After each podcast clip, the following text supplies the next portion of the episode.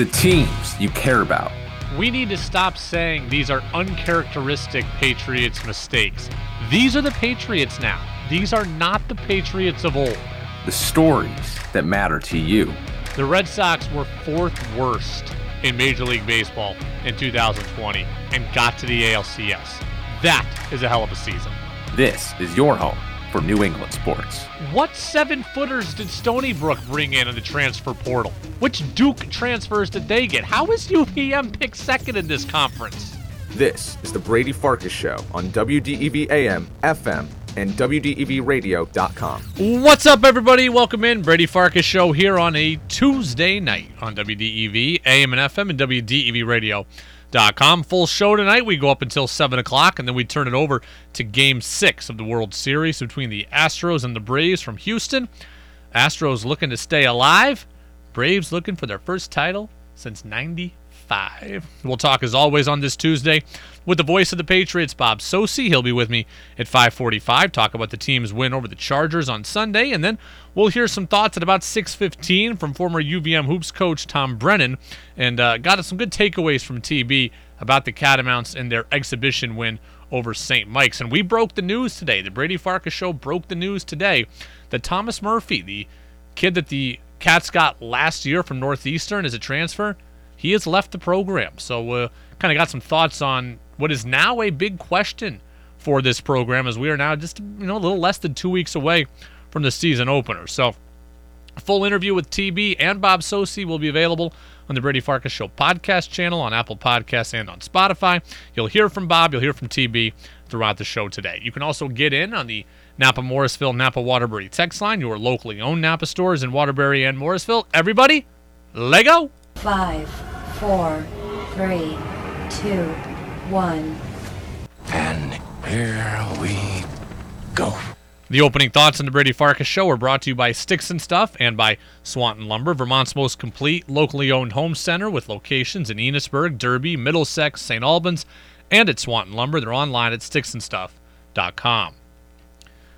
I think Sunday was a statement win for the Patriots, but it's not a statement win in the usual way that we think of it. And what I mean is this. I was listening to a little bit of W E E I last night, and our friend Mutt was on. Mutt, you know, who we heard all year, Red Sox pre- and post-game show host. Well, when the Red Sox aren't playing, Mutt does his show himself from six p.m.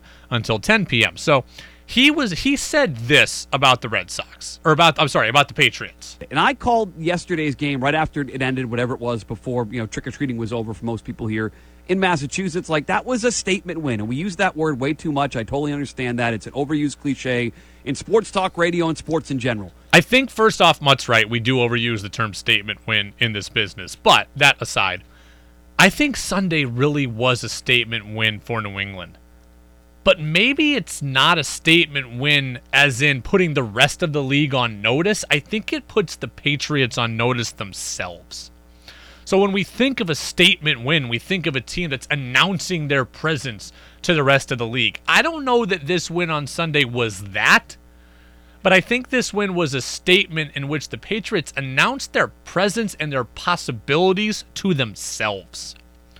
I think now, after that win, the players in that locker room see what they could potentially be, and they see what is potentially in front of them. Does the rest of the A F C or the rest of the N F L now fear the Patriots just because they beat the Chargers? Maybe. Maybe not. But I think these players now have a huge swell of confidence from that win because they have proven to themselves that they can compete. First off, now the Patriots are at four and four, and just being five hundred again at the start of November, that matters. It shows you that you're starting, you know, the almost second half of the season on an even footing. And being able to do that gives you hope. You don't feel like you're climbing uphill anymore. When you're two and four, you're climbing uphill. When you're three and four, you're climbing uphill. If they had lost to the Chargers and were three and five, you would be climbing uphill. Now you're on even footing and you're able to, you know, play from a position of power rather than having to play from behind. The Patriots right now, believe it or not, they essentially control their own destiny. Now, I won't talk like that, you know, going into week nine for the most part. But the Patriots now have a degree of control over their own destiny. And when you are constantly playing from behind in the standings, you don't have that. That has to empower you if you are the Patriots to know you're not playing catch-up now for the rest of the season. And you talk about gaining confidence and being able to play from, you know, a position of power that the Pats are. Well, they see the schedule in front of them. We see it as fans, and they see it too. Tennessee without Derrick Henry, that's a game you can win now. Cleveland, did you see the in-house turmoil today with Odell Beckham Junior and the trade deadline? That team is injured. That team has questions at quarterback. That team now has a, a disgruntled wide receiver yet again in O B J. That game is now winnable. Sam Darnold, I thought they were going to beat Carolina anyways, but if Darnold's hurt and McCaffrey doesn't play, they're really going to beat Carolina. That's a game that you can win. This team is got to be feeling its oats right now. I would. I'm feeling it as a fan. I'm excited about this Patriots team. I spent all offseason saying this team would be better with Cam Newton, and maybe they would, maybe they wouldn't. But right now, they're four and four, and they are in a position now to go on a special kind of run. No, I don't think they're going to win the Super Bowl. My position on that hasn't changed, but I never needed them to win the Super Bowl. This season was not going to be a success or failure based on whether or not the Pats brought home a championship. What they can do is get to the playoffs. And I always thought it was possible, but now it seems completely attainable. Sunday wasn't necessarily a statement to the rest of the league that we've arrived. Sunday was a statement to themselves that they could do it. Because this team on Sunday saw itself do a lot of things that it hasn't seen itself do before this season. Think about this. On Sunday, the Patriots saw themselves get a win against a quarterback that wasn't a rookie. This team hadn't done that. They'd beaten Zach Wilson and they'd beaten Davis Mills, two rookies. On Sunday, they proved they could beat a real quarterback who has experience. They could beat somebody who's established. And previously, they had failed against Tua. They failed against Jameis Winston. They had failed against Tom Brady. They had failed against Dak Prescott. This team did not fail this time. They beat a Pro Bowl quarterback on the road. That is a huge confidence builder for that coaching staff, for that defense. You talk about announcing your presence to yourself. Now that locker room can look at it and doesn't have to have questions because we've done it. We've gone on the road, we've gone three thousand miles away, we've gone to a different time zone, and we have beaten a real quarterback, not a rookie. We have beaten somebody who's a Pro Bowl player, not a rookie. That's huge. Two, the Patriots saw, they showed themselves that they could win the turnover battle with a good team, something that has really plagued them in all of their losses. Pats turned it over late against Miami and lost. Turned it over a bunch against New Orleans and lost. Turned it over against Dallas and lost. Turned it over against Tampa and lost. Well, now they've shown that they can hold on to the ball and protect the ball themselves against a good team.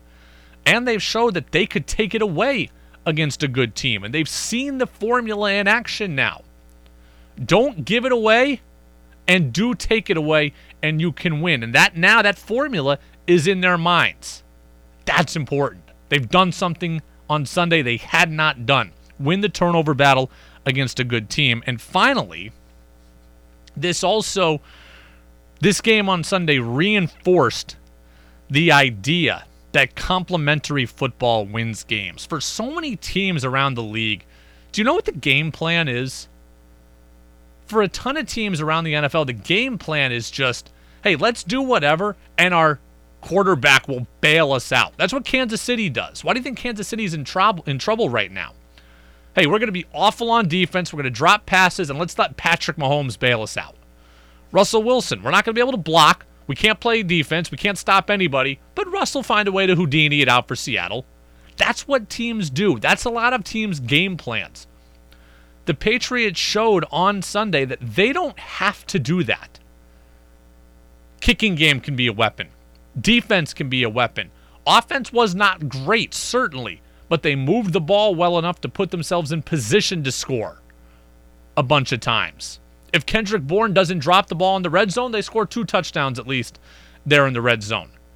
So complementary football wins games, and the Patriots reinforced that idea because they saw it work. They didn't. They weren't awful in every phase, and then, eh, you know what? Somebody will do it. No, they they all did it. Sunday was a win about everybody. It wasn't just one person playing hero ball and saving the day, and I love that. Again, Sunday I don't think was a statement to the rest of the N F L.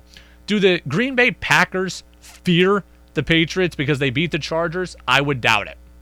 Does Dallas fear the Patriots now because they beat the Chargers? I would doubt it. Does Buffalo now fear the Patriots because they beat the Chargers?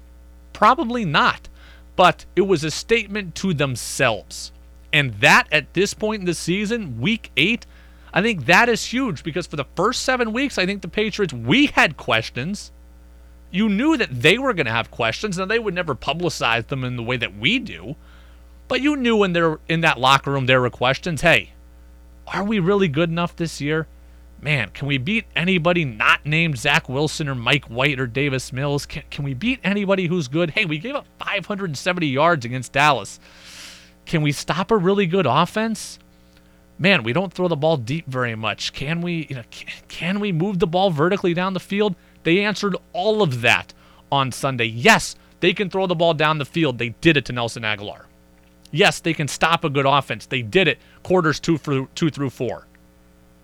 Yes, we can beat a good quarterback. Yes, we can go on the road. Yes, we can win in a, I wouldn't call L A a hostile environment, but we can win with a hostile road trip. three thousand miles, change of time zones, that's not easy. And the Pats did it all. That's a statement win to yourself. And I feel as good about the Patriots now as I have in months. As much as I love Cam, again, I don't know if this team would...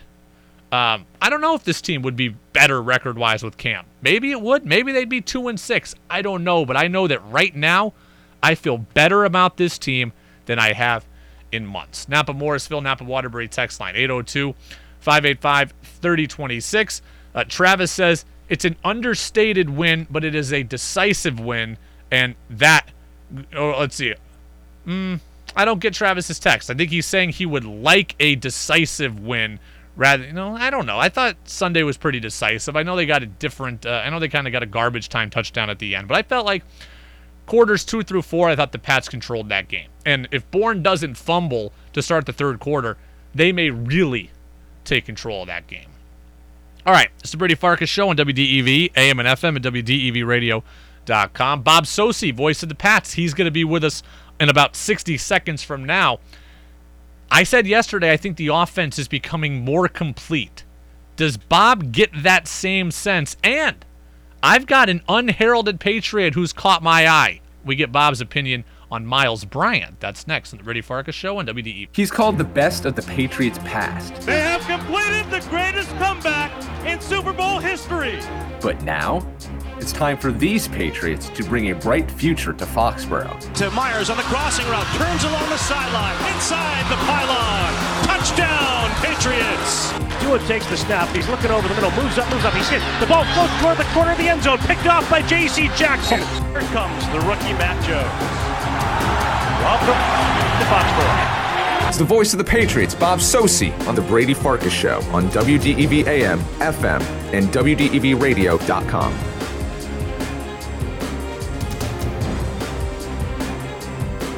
Welcome back in, Brady Farkas Show right here on a Tuesday on W D E V A M and F M and W D E V radio dot com. Joining us now, as he does every single Tuesday at this time, is the voice of the Patriots. You hear him all season long right here on D E V. It's Bob Socci. Bob, I decided that if I were... Um, you know, between the ages of seven and ten, and I had a best friend, we would have gone as Bob and Zoe for Halloween.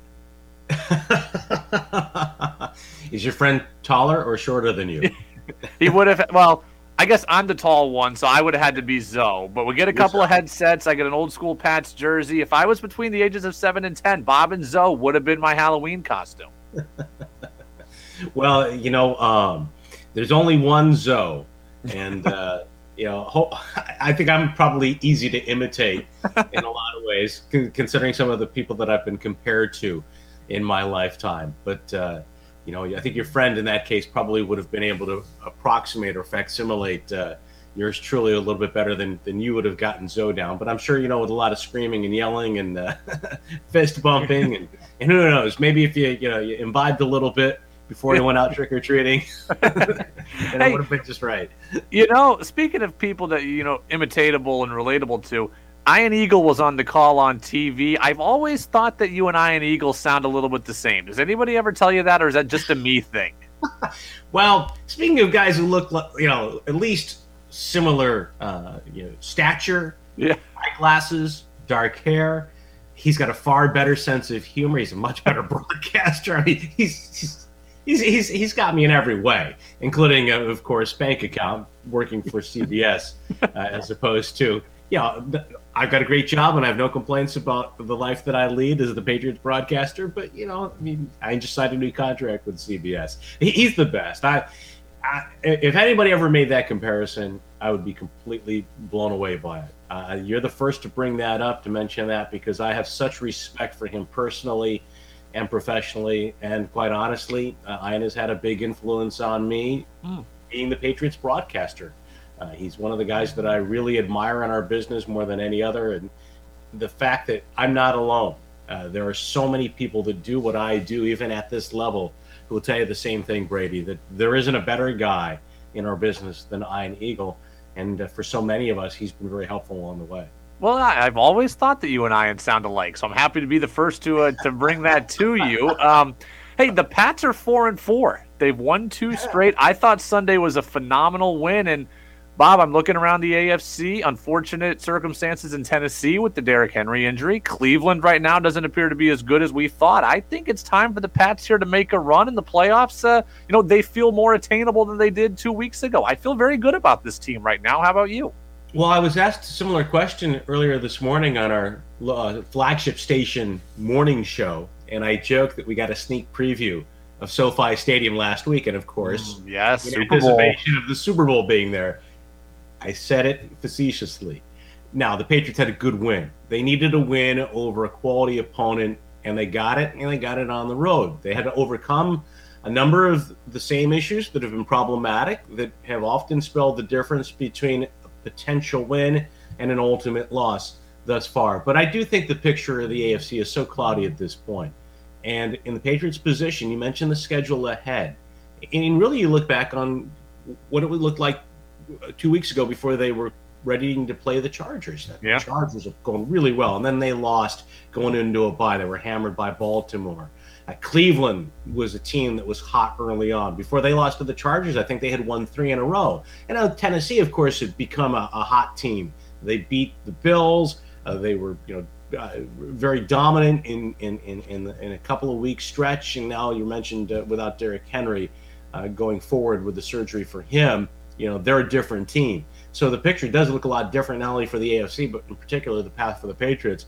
But they still have a lot of things that they have to clean up, including penalties, two holding calls that nullify a first down run and a touchdown run, uh, the red zone inefficiency early. And it was just interesting to hear Josh McDaniels just say in his weekly uh, media conference Zoom that he wished he had called things a little differently on the third and fourth and goal yeah. to go just outside the one and a half.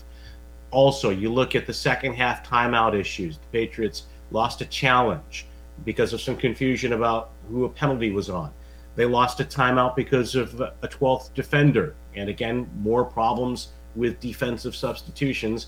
And they lost another penalty as well at risk of a delay game. So this is a team that overcame some of the same mistakes they were not able to overcome in previous weeks. So I think you take a lot of uh, you know, encouragement from that, but still going forward, they got to clean that stuff up if they are to be not only a, a playoff contender per se, but a legitimate contender to make it into the playoffs and go deeper than the first round or two.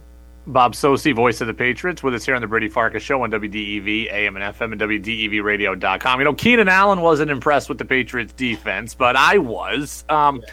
This is a defense that gave up five hundred seventy yards a couple of weeks ago against Dallas. What, how, how the turnaround um, you know, arguably, you know, even more depleted than they were at that point. Why the why the big turnaround this week? Well, I think a couple of factors, Brady, and you have to give the Dak Prescott and the Cowboys, first of all, tremendous credit. I yeah. think they threw a lot of different things at Prescott, and he read all of it beautifully, and he wasn't flustered by any of it, which was a big difference than a couple of years earlier in the rain in Foxborough. Prescott was sensational. I think the matchup for the Patriots in that game, trying to defend against those particular, you know, uh, receivers, was almost too much to ask, as often as they were asked to do it. Now, I think in the Chargers case, they confused Herbert. He talked after the game about seeing looks that they hadn't seen before. Mm-hmm. And the Patriots showed a lot of man, and then, you know, rotated late into zone. They used a lot of cover two. I think while Allen and Williams are very talented, I just don't think that, you know, against those two, there was the kind of challenge the Patriots faced when they were going up against CeeDee Lamb in particular for the Cowboys, and even those other receivers, the way they complemented one another, uh, with the Patriots really, you know, playing a lot of different coverages and using more man in that game than they used against the Chargers.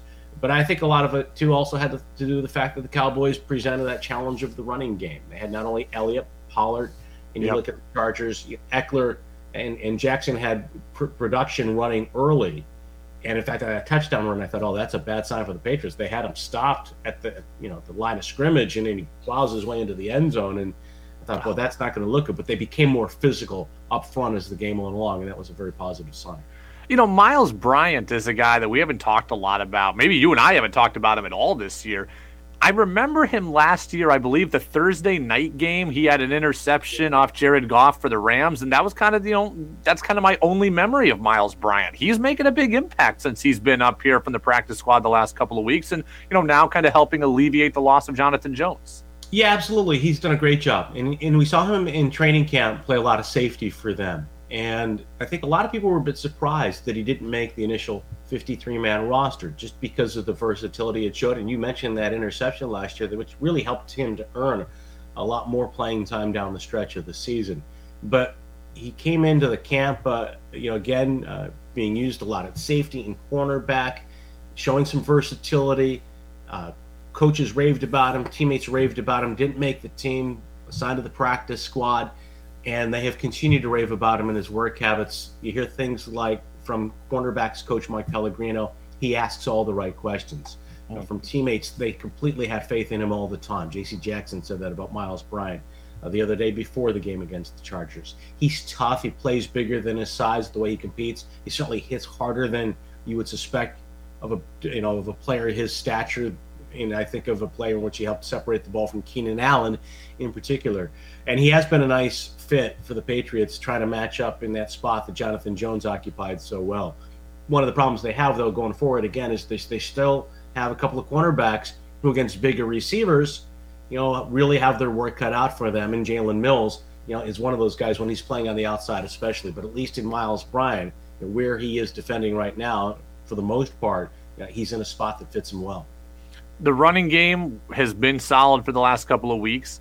We've seen Hunter Henry emerge as well. We saw N'Keal Harry get some good balls in the intermediate this week, and we saw a deep ball to Nelson Aguilar. It really feels like this offense is becoming more complete, at least in its ability to show different things. Do you get the same sense? I do, Brady, and I think a big part of it starts up front. I think the move to put Ted Karras in the middle of the offensive line and to put uh, Mike Owenu out at right tackle has made a big difference for this team the last couple of weeks. They've been able to pass protect. Uh, they've been able to block well in the running game, and Jakob Johnson has done a terrific job for them with that fullback lead in particular, especially in those tight spots.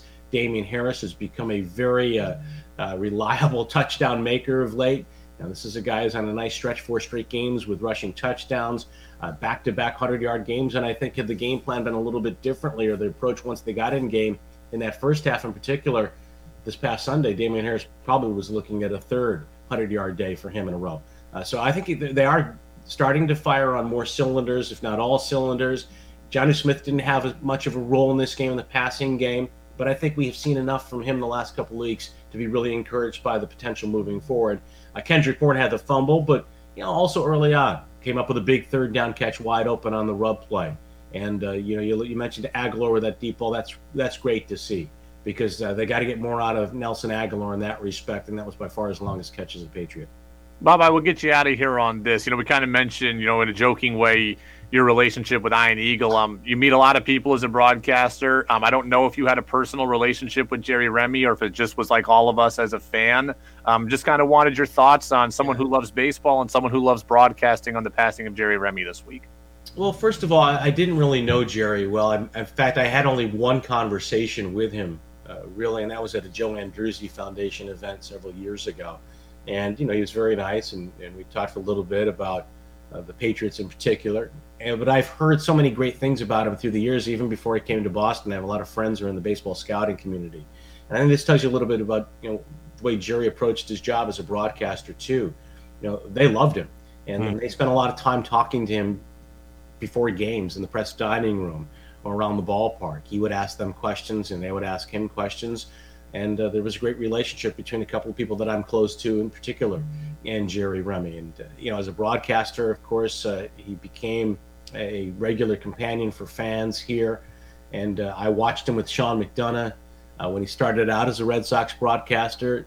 I certainly, of course, uh, heard so many games with him alongside Don Orsillo and, and, yeah. and Dave O'Brien and, and Eck, especially of late. And, uh, you know, you know, that relationship between the baseball broadcaster and the baseball fan is different, I think, than any other sport, because it's every day, it's a longer commitment of time, and, and there really is that casual, conversant feel to the baseball broadcast. And I think fans really become attached to their baseball announcers in a way that they might not in other sports. I certainly appreciate, you know, people that, you know, have that feeling from Patriots radio broadcasts, but I think it's special in baseball in particular. And Jerry Remy, along with those partners, enjoy that. And of course, he was a local kid uh, who grew up to be a Red Sox baseball player.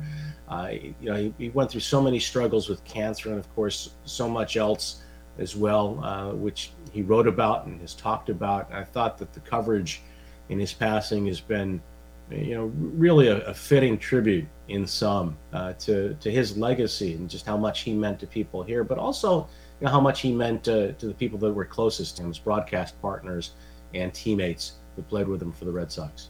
Very well said, and we certainly are all going to miss Jerry Remy come baseball season. Next season as part of the Red Sox broadcast, and we'll miss him daily in several other ways as well. Bob Socci, voice of the Patriots, with us every Tuesday. Pats four and four. Pats now looking to move above five hundred as they take on the Panthers next Sunday. So, Bob, we appreciate the time. Enjoy the game, and we will talk to you again in seven days. All right, Brady, appreciate it. Thanks. Absolutely. Always appreciate Bob Socci's time with us as well, and yeah, well said there on the passing of Jerry Remy. I'm excited to talk with Tom Caron of Nesson tomorrow, certainly someone who did have a very personal relationship with Jerry Remy, so we'll get some stories, we'll get some reaction about Jerry's life, and we'll talk about some uh, you know, some baseball as well with the World Series, but T C with us tomorrow. So great stuff there with Bob. We'll take your text. We've got some text to get to.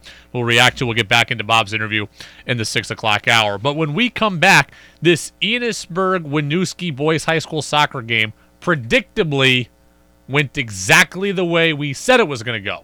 That's next on W D E V. Now it's back to the Brady Farkas Show on W D E V A M, F M, and W D E V radio dot com.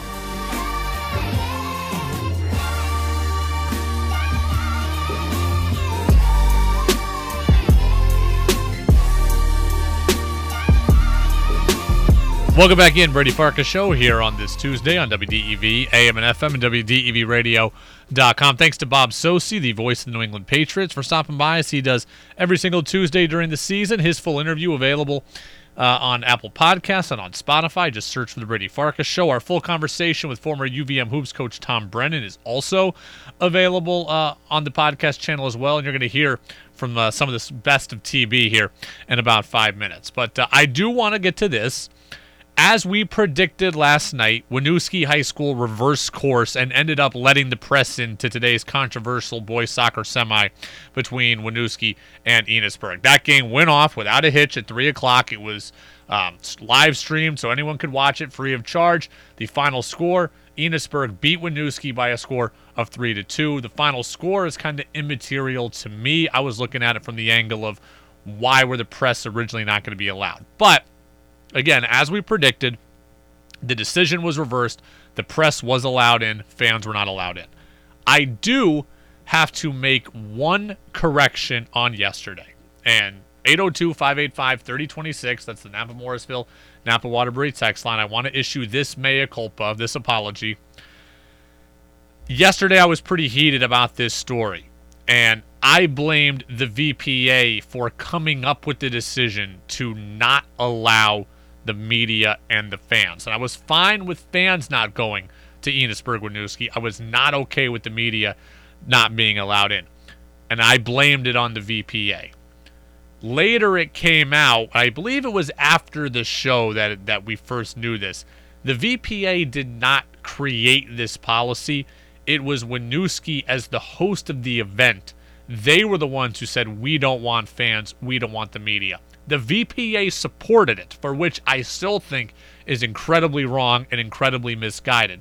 But they did not create it, which is what I said yesterday. So I will apologize for putting this policy on the V P A when it was really on Winooski High School and their administration. But I don't apologize for coming down hard on the V P A because they ultimately supported it when I think they should have said, uh-uh, we are not going to be behind this. So, but after the backlash created by, I mean, I doubt me personally, but by the Vermont Press Association and others that really kind of leaned on the school and on the V P A, the decision was rightly reversed. And again, we predicted that the opposing side here would cave, and they ultimately did. But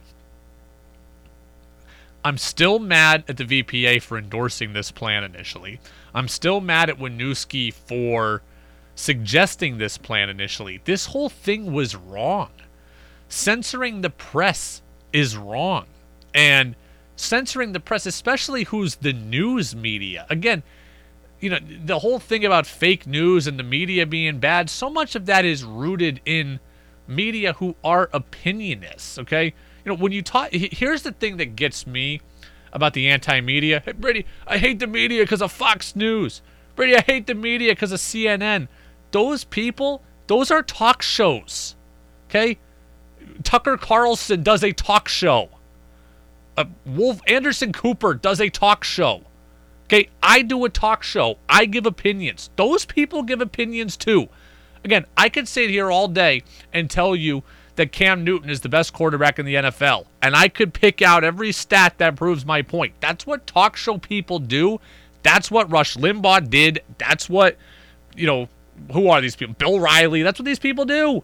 Okay, so the whole, the, I hate the media because of those people. Those are opinionists. The news people from W C I X Sports and twenty-two forty-four and N B C five Sports who are going to be kicked out, those are news people. There's nothing wrong with those people. They should have always been allowed in. I'm glad that they ultimately were. It was garbage that Winooski suggested it. It was garby, garbage Winooski didn't want him there. And it was garbage the V P A backed it up.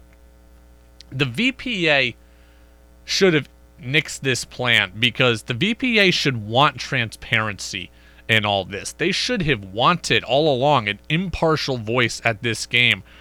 Rather, they instead they were allowing Winooski to essentially control the narrative or hide the truth. I don't know what Winooski was doing here. Winooski didn't want the media. Why? What are you trying to hide?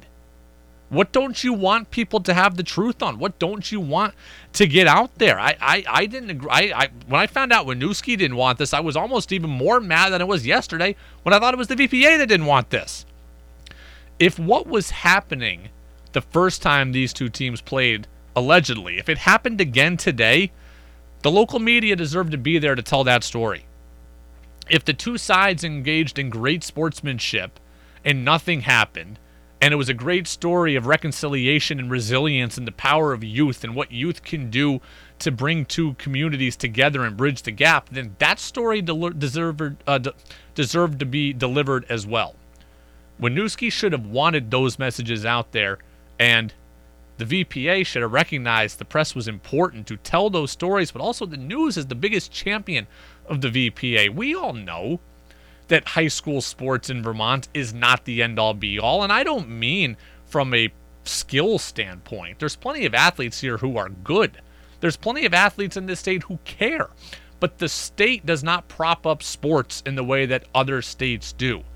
The V P A is propped up by local news outlets. And I'm not talking about me. I'm talking about your local newspaper. I'm talking about your local television station, of which there are three of them really in this state. Those are the biggest proponents for the V P A, and without them, the, the, the stories of the V P A, of these athletes, of these communities, they don't get told.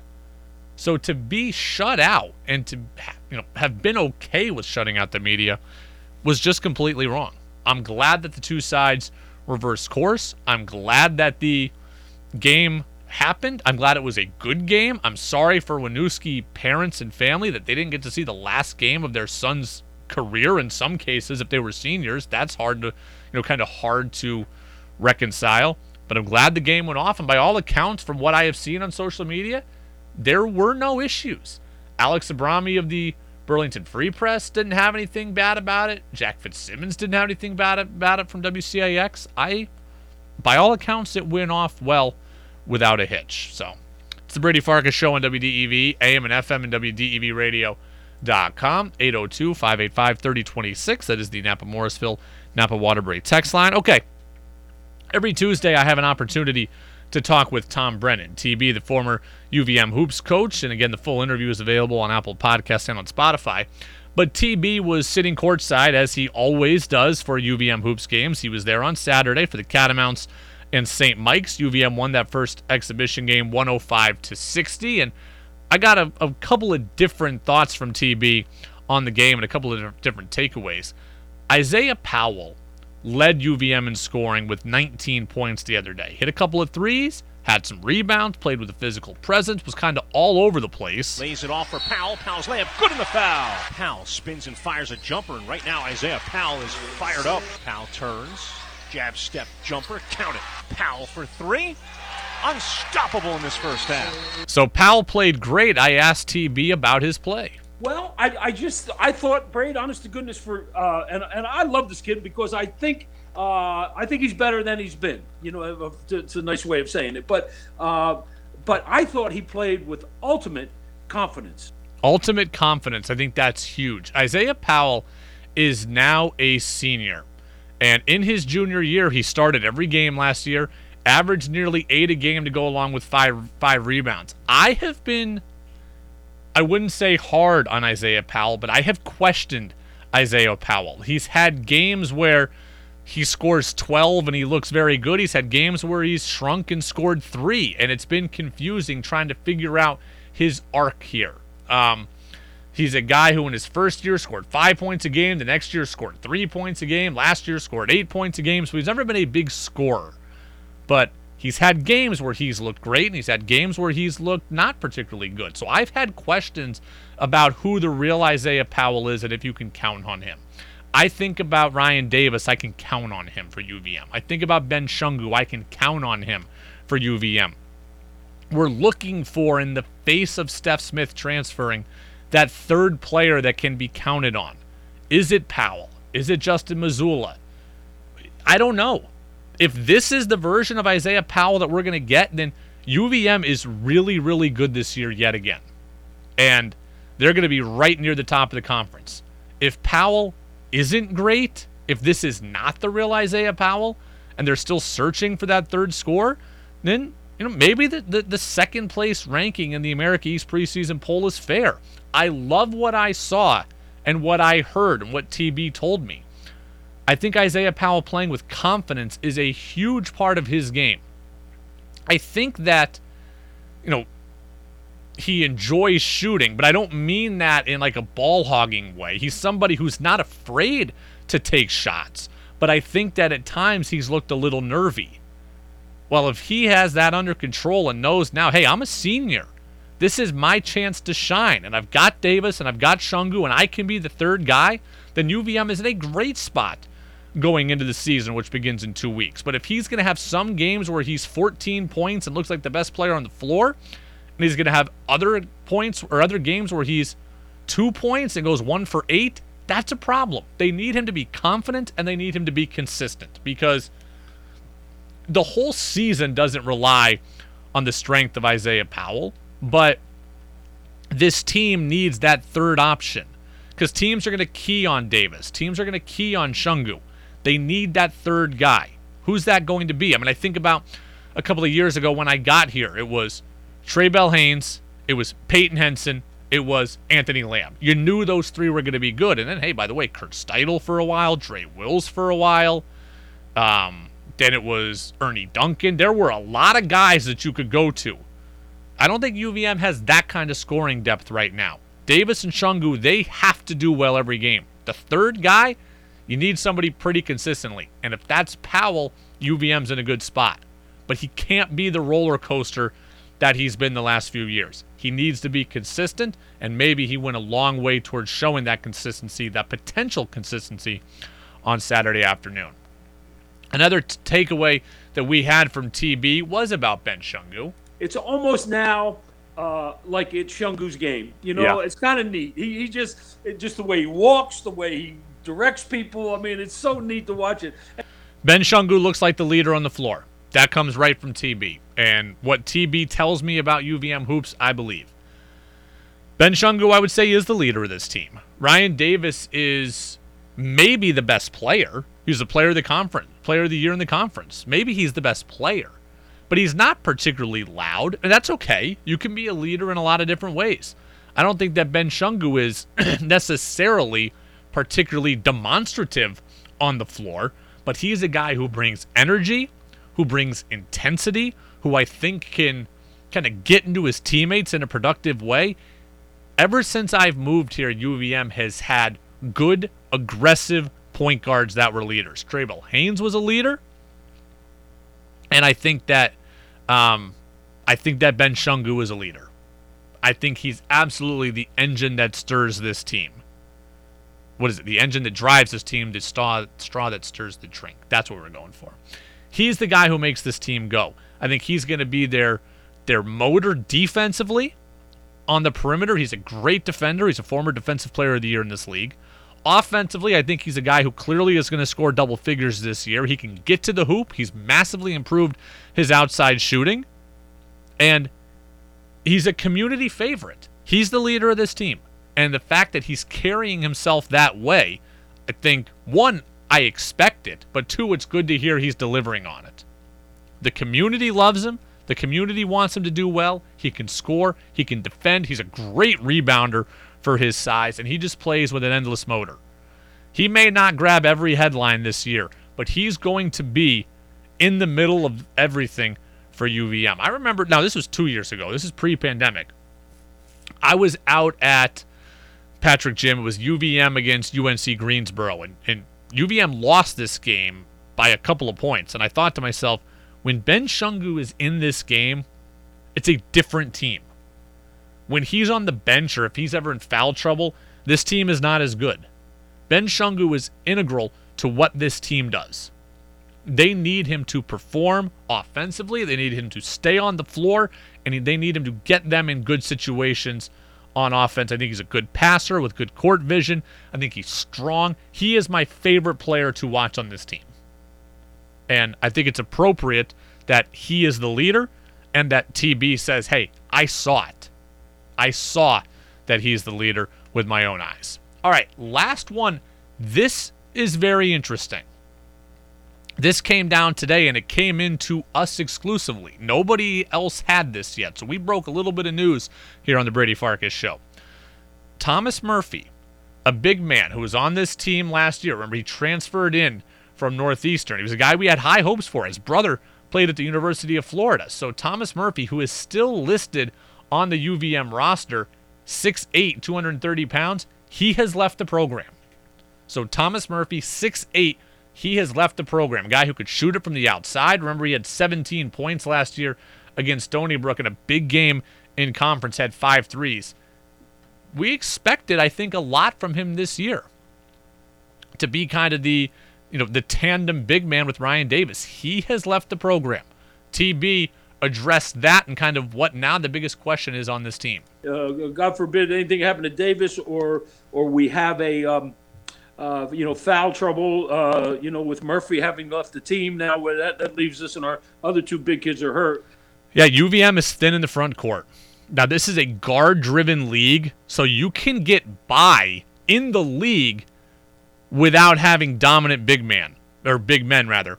but you cannot play with the teams on U V M's schedule if you have no size. In the league, you could play run and gun, get up and down, be fast, and hit shots. You could do that in the America East. You cannot do that against the teams on their schedule. Northern Iowa is going to be big country boys on November eleventh. Maryland's going to have size. You're going to see Yale, which always has a post presence. You're going to see Providence, which is going to be big and athletic. All of that before you get to the league.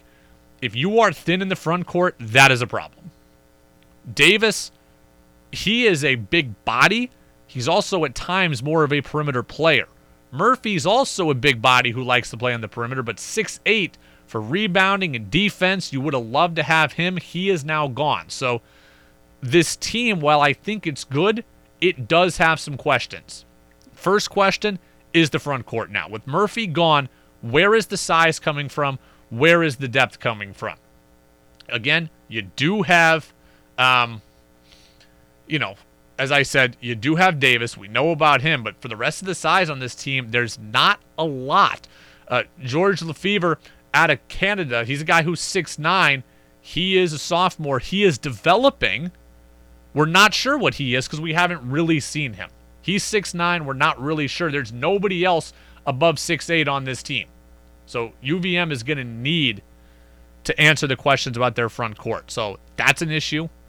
Outside shooting is an issue. Who, Steph Smith's gone. Who's going to bring the ability to hit the three consistently? They hit eleven threes on Saturday against Saint Mike's. Who hits them consistently in the course of a season? And then who's that third scorer? Maybe that's Powell. So maybe you got an answer to that on Saturday. But now, front court, question number one, right at the top of the list. Where's the size? Where's the outside shooting? Who's the third scorer? Those are your three questions for U V M. We are nine days away. Nine days away from opening day. I can't believe it. I can't wait for it. It's going to be a very difficult non-conference slate. If you can win, you know, let's see, against, uh, you know, let's let's identify the hard games again here. Northern Iowa, Maryland. Then you got Oakland. You got two more games in the Gulf Coast Showcase. U N C, Greensboro, then Providence. I don't know. That's probably seven games. If you can go three and four in those seven, huge accomplishment heading in towards conference play. And, you know, you got other games in there too that you should win. But in those games, if you go three and four, those could massively help you over the course of an N C double A tournament seeding potentially. If you, you but you could also very realistically go one and six because it's that good. Those questions I identified, they're going to have to get answered, and quickly. It's the Brady Farkas Show on W D E V. We do it every single day. Let's get to Who's Saying What. Whoa, whoa, whoa. What did he say? There was never a doubt in my mind that the Patriots would find a way to lose this game, because that's what the Patriots do now. They really said that? Every damn thing is politics and race, and I'm losing my mind over it. It's time for Who's Saying What on the Brady Farkas Show on W D E V A M, F M, and W D E V radio dot com. All right, Who's Saying What on the Brady Farkas Show, brought to you by Vermont Laser Wash, Central Vermont's home of unlimited car washes, beginning at twenty dollars a month for a free car wash. The listeners just need to text Vermont to thirty-four hundred. That's Vermont to thirty-four hundred. So appreciate them for coming on. And uh, Who's Saying What today belongs to Patriots quarterback Mac Jones. So Pat's quarterback Mac Jones has what he calls an improvement journal that he writes in after every single game, and maybe after every practice. I'm not sure of that, but definitely every game. And uh, every week, the guys on W E E I who he talks with, Lou Merlone, Christian Fourier, they ask him about it. This week, here's what Mac Jones said was in his improvement journal. There's a lot. um, I think...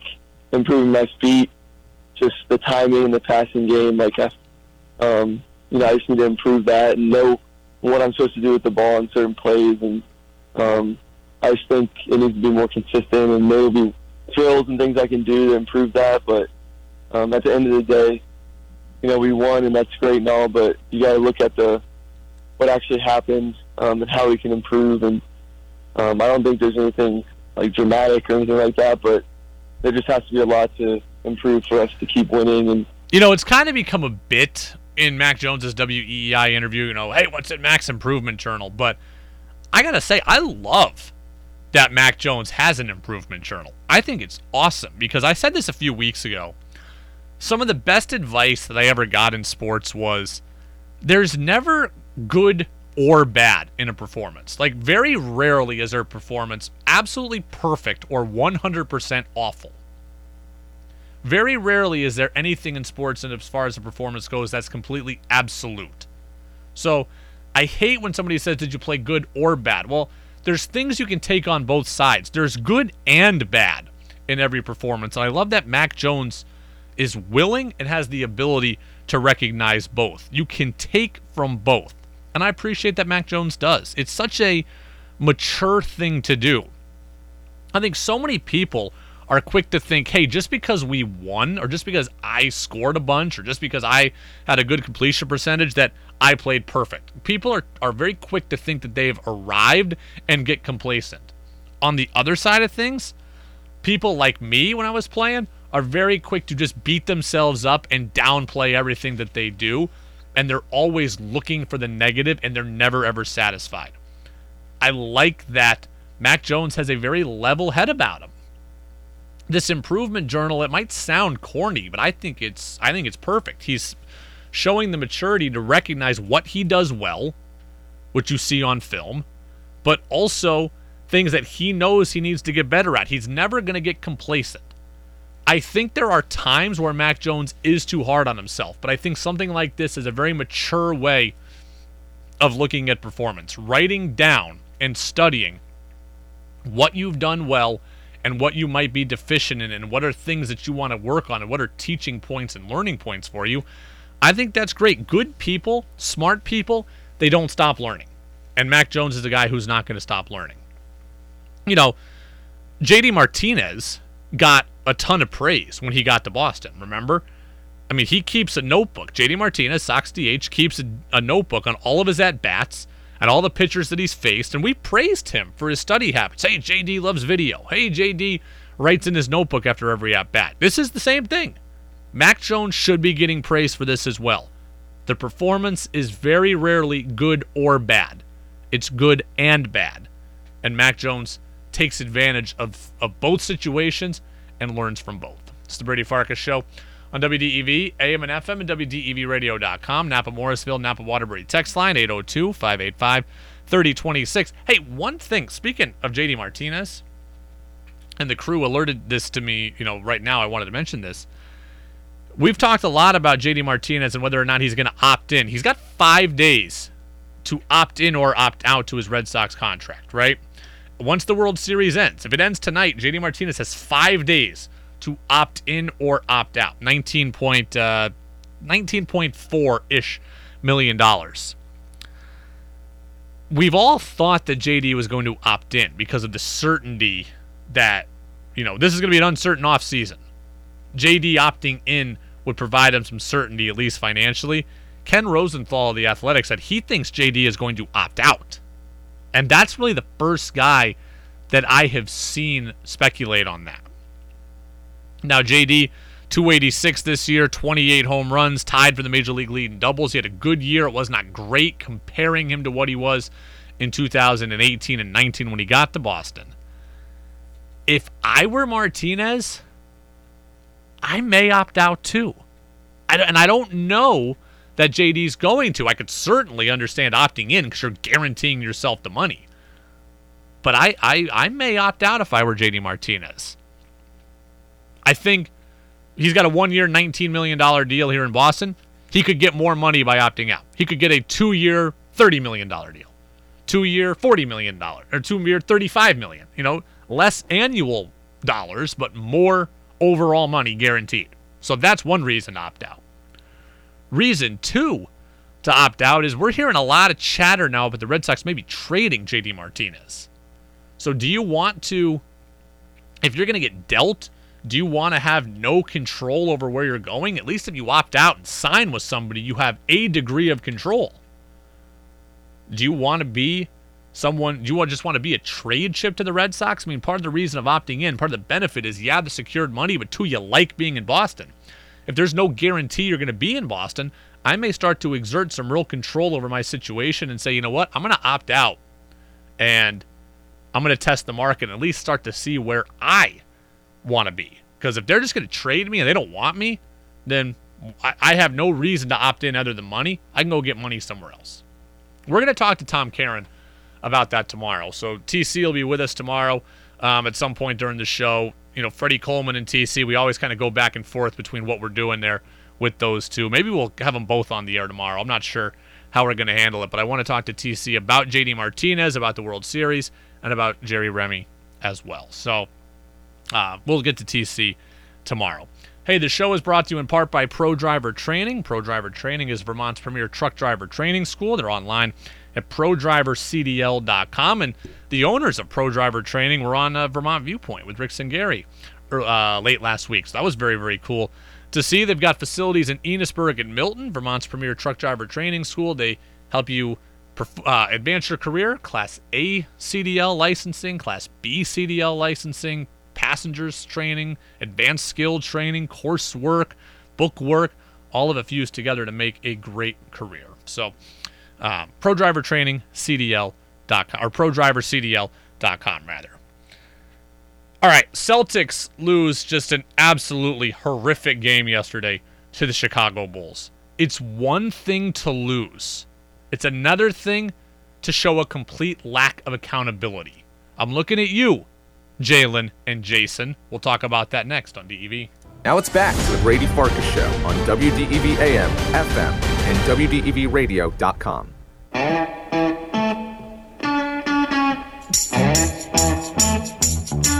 going to tell you a story. I'm going to tell you about my town. I'm going to tell you a big fat story, baby. Welcome back. Brady Farkas Show here on this Tuesday on W D E V, A M and F M, and W D E V radio dot com. Napa, Morrisville, Napa, Waterbury text line open, eight oh two, five eight five, three oh two six. Do you have a problem with Jaylen Brown and Jason Tatum ducking out on the media last night? Because I do. It's a bad look. It's a bad look for a pair of Celtics stars. Now, I'm going to be completely frank with you. I don't like to lie to the audience. I'm going to be completely frank with you. I did not watch the Celtics game last night, so I'm not going to talk to you about strategy, substitution patterns, shot selection. That wouldn't be fair. I would be lying to you. I'd be doing you a disservice there. Celtics had a nineteen-point lead. They lost to the Chicago Bulls by fourteen. There was a thirty-three point turnaround yesterday. That is embarrassing. Because I didn't watch it and I didn't see all the nuances of the game, I'm not going to talk to you about how that lead evaporated and then subsequently you get end up getting blown out. Not going to talk about that. What I am going to talk about is accountability. The Celtics didn't have it, and you need to have it. Celtics were outscored, by the way, in that game, thirty-nine to eleven in the fourth quarter. thirty-nine to eleven. They were up fourteen at the end of the third quarter and lost by fourteen. That is horrific. However, and it's the latest in a string of bad losses, by the way. They lost to Washington in a game which they led by like nine with two minutes to play on Saturday and ended up losing that game in overtime. And it's been a disappointing season, two and five overall to start here. But more upsetting to me than the performance was the lack of accountability. Jaylen Brown, Jason Tatum declined to speak to the media after yesterday. You can't have that. You just can't. These guys are now in year five in Tatum's case and year six in Brown's case. They are now veterans. There aren't that many guys on this team who have more experience than Jaylen Brown and Jason Tatum. They are the leaders of this team. Kyrie's gone. Kemba is gone. Al Horford is back. He helps in a leadership role, but he's not the best player. Your best players oftentimes, if they're veterans, need to be your biggest leaders. Jaylen Brown and Jason Tatum need to be that. They're experienced now. They're the highest paid players on the team. They're the leading scorers on the roster, and in Tatum's case, he's an Olympic champion now. With those qualifiers come some res- come some responsibilities and come some pretty significant ones. And one of them is that you address the media after horrific losses. And in this region, in Boston specifically, but in New England, the responsibilities that come with being a team leader, they're taken seriously. Why was Cam Newton appreciated by fans last year? I love Cam Newton. part of the reason why is because he got up and he spoke after every game. And he spoke it honestly. He spoke it even when it hurt him. And he took it on the chin sometimes when he didn't even have to. After every pick, after every fumble, after every benching, he got up and he spoke and he wore it. And people liked Cam Newton for it, so much so that some people wanted him to keep his job, like me, in part because he was so likable. Chris Sale is loved in this region. Why?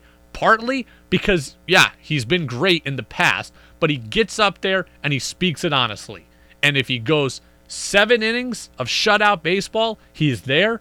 And if he goes one inning and gives up seven, he's there. And in this region, just being there and wearing it, good or bad, that's a huge quality to people in this region. And it endears athletes to you, or to the fans. And when you shun those responsibilities, when you don't show up, when you run from problems, when you run from hard times, that's the quickest way to get this fan base to turn on you. Jaylen Brown and Jason Tatum should have already known that, but they need to learn it like last night. They needed to be there. They needed to be there. Alex Cora, accountability all season. Pretty easy for him to get back into good graces around not only Boston, but around baseball. He just wore it all year. Answered the questions, accepted responsibility, moved on. Jaylen Brown, Jason Tatum needed to have done the same thing. I didn't need to watch one second of that game to tell you that. There are bad losses every night in the N B A. There are teams that go on losing streaks every year in the N B A. There are teams that disappoint for a week or for a month in the N B A. That happens. We don't want it to, but it does. What can't happen is a lack of accountability. Marcus Smart's getting all the press this morning for what he said about how they handle the end-of-game shot selection. It never should have just been Marcus Smart having to address the media. The two highest-paid players, the two best players, the two leading scorers, they needed to be there, and they weren't. The quickest way to get this fan base to turn on you is to duck the hard times, and they ducked him yesterday. Jaylen Brown, he's a talker. He's a thinker.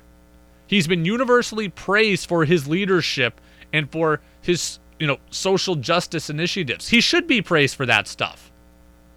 He's great at speaking about off-the-court issues. He's a player rep. He's in the, you know, he's high up in the N B A player leadership group. He's clearly a talker. He's clearly a leader.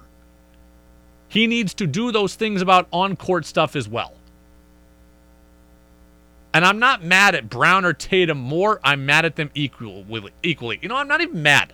I'm disappointed. If this was a rookie, I might let you go. But you're in year five, Jason Tatum. You're in year six, Jaylen Brown. This is what you need to do. This is the job. When you play for a team and you're the best player and you're making one hundred plus million dollars, you need to address the media, and they didn't, and that was wrong. And again, I haven't said one word about this pass or that pass or this shot or that shot or this play or that play. I didn't watch one second last night. But I don't need to watch one second to tell you that leadership and accountability matters, and it matters in this region more than most. And last night, those guys failed the test. Al Horford is a veteran presence. He's a leader. He shouldn't be the leader. Those guys should be the leaders. And last night they weren't there. And that's a problem. It's the Brady Farkas Show on W D E V, A M and F M, and W D E V radio dot com. All right, let's get to Crazy Twitter Takes. The internet, it's a really weird place. Where'd you hear that? The internet. And you believed it? Yeah. They can't put anything on the internet that isn't true. Where'd you hear that? The, the internet. internet. It's time for Crazy Twitter Takes on the Brady Farkas Show right here on W D E V A M, F M, and W D E V radio dot com. Doesn't anyone notice this? I feel like I'm taking crazy pills! All right, Crazy Twitter Takes comes from now a Crazy Twitter Takes repeater. Multiple time. Nick Wright, Fox Sports one. What is he saying now about the Patriots?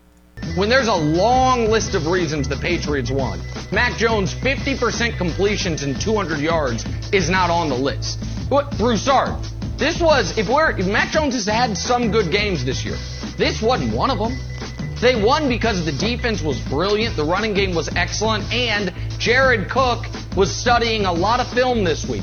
Unfortunately, it was all the A J Green route in the end zone, because that's what Jared Cook did on the game-changing pick six. So Nick Wright says that Mac Jones wasn't good and he won because everybody else around him was good. Newsflash, Nick Wright, that is what is supposed to happen. That That's the formula. With a rookie quarterback, you're supposed to win because everybody around you is supposed to lift you up. It's not supposed to be the other way. Mac Jones isn't supposed to be the guy who plays the best every single week. Sure, he wasn't great, but he deserves the same benefit of the doubt growing pains that every rookie quarterback is afforded. The formula with a rookie quarterback is as follows.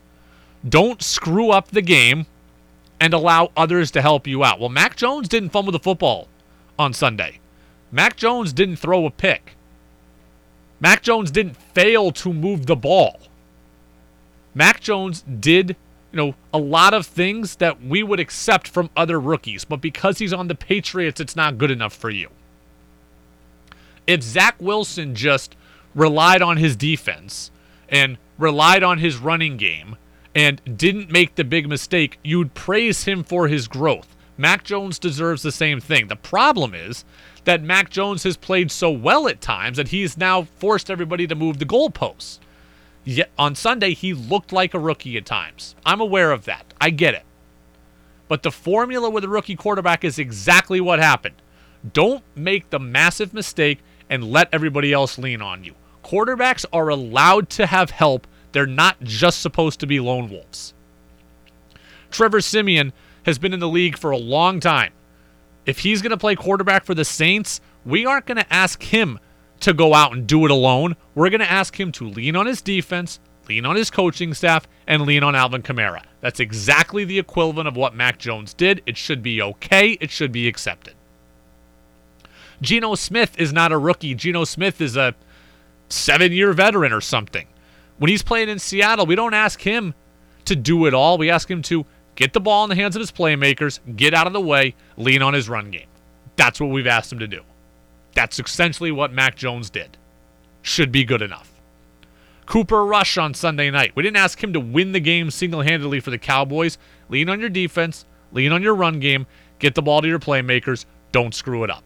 It's accepted for all of these longtime veteran backups. Why can't it be, why can't it be okay for a rookie quarterback playing in that environment for the very first time?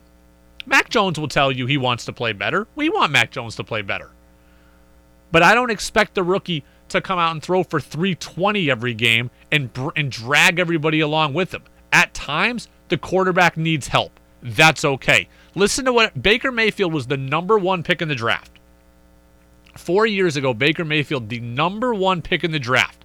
The Browns just lost to the Steelers. Here's what Mike Greenberg had to say about that. If you watched that game and you blame Baker Mayfield, then I question whether you have any idea what you're even seeing. Baker Mayfield did more things right than the guys around him did. Odell Beckham has become a non-factor. For a player of Odell Beckham's stature, you could forget he's out there. He threw a ball to Beckham yesterday that it would have been a tough catch, but he might have caught. And my first reaction was, oh, yeah, he's on this team. Yeah, and Jarvis Landry dropped three passes and had a fumble. So we're saying Baker Mayfield, the number one pick in the draft, isn't getting enough help. If the number one pick in the draft needs help, then Mac Jones can have some help too. So it's good that he got it, and it's good that the Patriots have given him those kind of resources and that kind of help. He shouldn't have to do it alone. Nick Wright's crushing the Patriots and crushing Mac just because he plays for the Patriots. That's it. Nick Wright doesn't like the Patriots, and he's crushing Mac solely because of that. Mac Jones is a rookie. He deserves to be able to benefit from the same formula that rookies and backups have always been allowed to benefit from. Don't screw up. Don't make the big mistake. Rely on your defense. Rely on your special teams. Rely on your running game and get out of the way. Mac Jones has played so well that he's forced everyone to move the goalposts at times, but he's still allowed to benefit from the same rookie stuff that every other rookie is able to. If Zach Wilson or or, or uh, Trevor Lawrence did what Mac Jones did on Sunday, they'd be praised for their growth. Mac Jones deserves to, you know, it can come with a caveat. He didn't play as well as he has in the past this season, but he did enough, and he just didn't make the big mistake, which is what we ask of rookies. It's the Brady Farkas Show on W D E V, A M and F M, and W D E V radio dot com. Patriots don't make a move at the trade deadline. Why I think that was okay. That's next on D E V. Now it's back to the Brady Farkas Show on W D E V A M, F M, and W D E V radio dot com.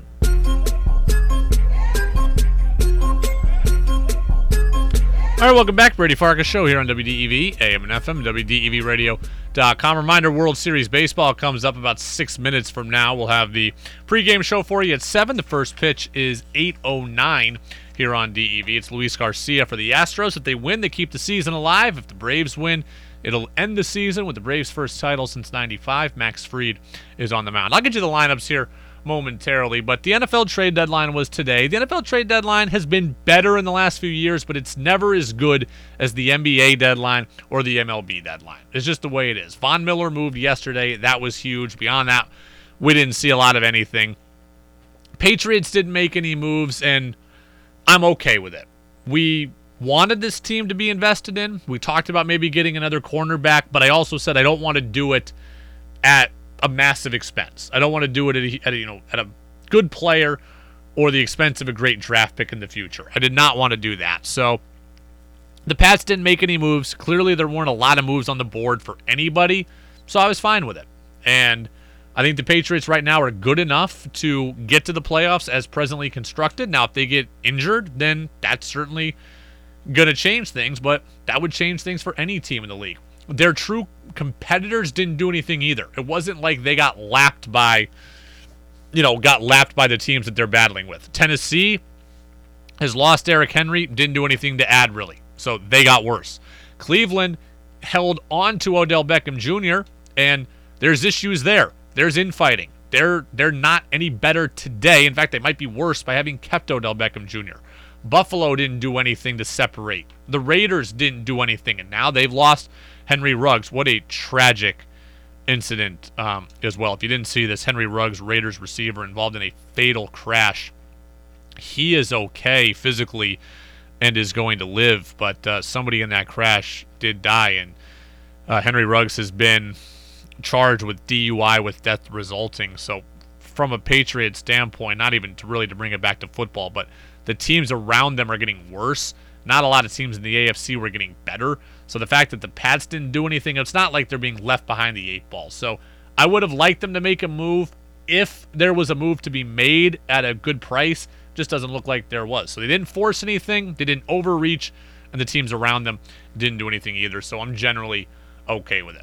All right, quick lineup check here for the World Series Game six. For the Braves, Max Fried on the mound, Eddie Rosario's in left, Jorge Soler the D H, Freddie Freeman at first, Austin Riley at third, Adam Duvall in center, Jock Peterson in right, Ozzie Albies at second, Travis d'Arnaud is the catcher, Dansby Swanson at short. Luis Garcia pitches for the Stros, Altuve at second, Brantley in left, Correa at short, Alvarez the D H, Yuli Gurriel is at first, Kyle Tucker in right, Alex Bregman at third, Jose Siri in center, Martin Maldonado is the catcher. Thanks to Tom Brennan for joining us. Thanks to Bob Socci for joining us. Full interviews available on Apple Podcasts and Spotify. Search for The Brady Farkas Show. Tom Caron, Freddie Coleman tomorrow on D E V.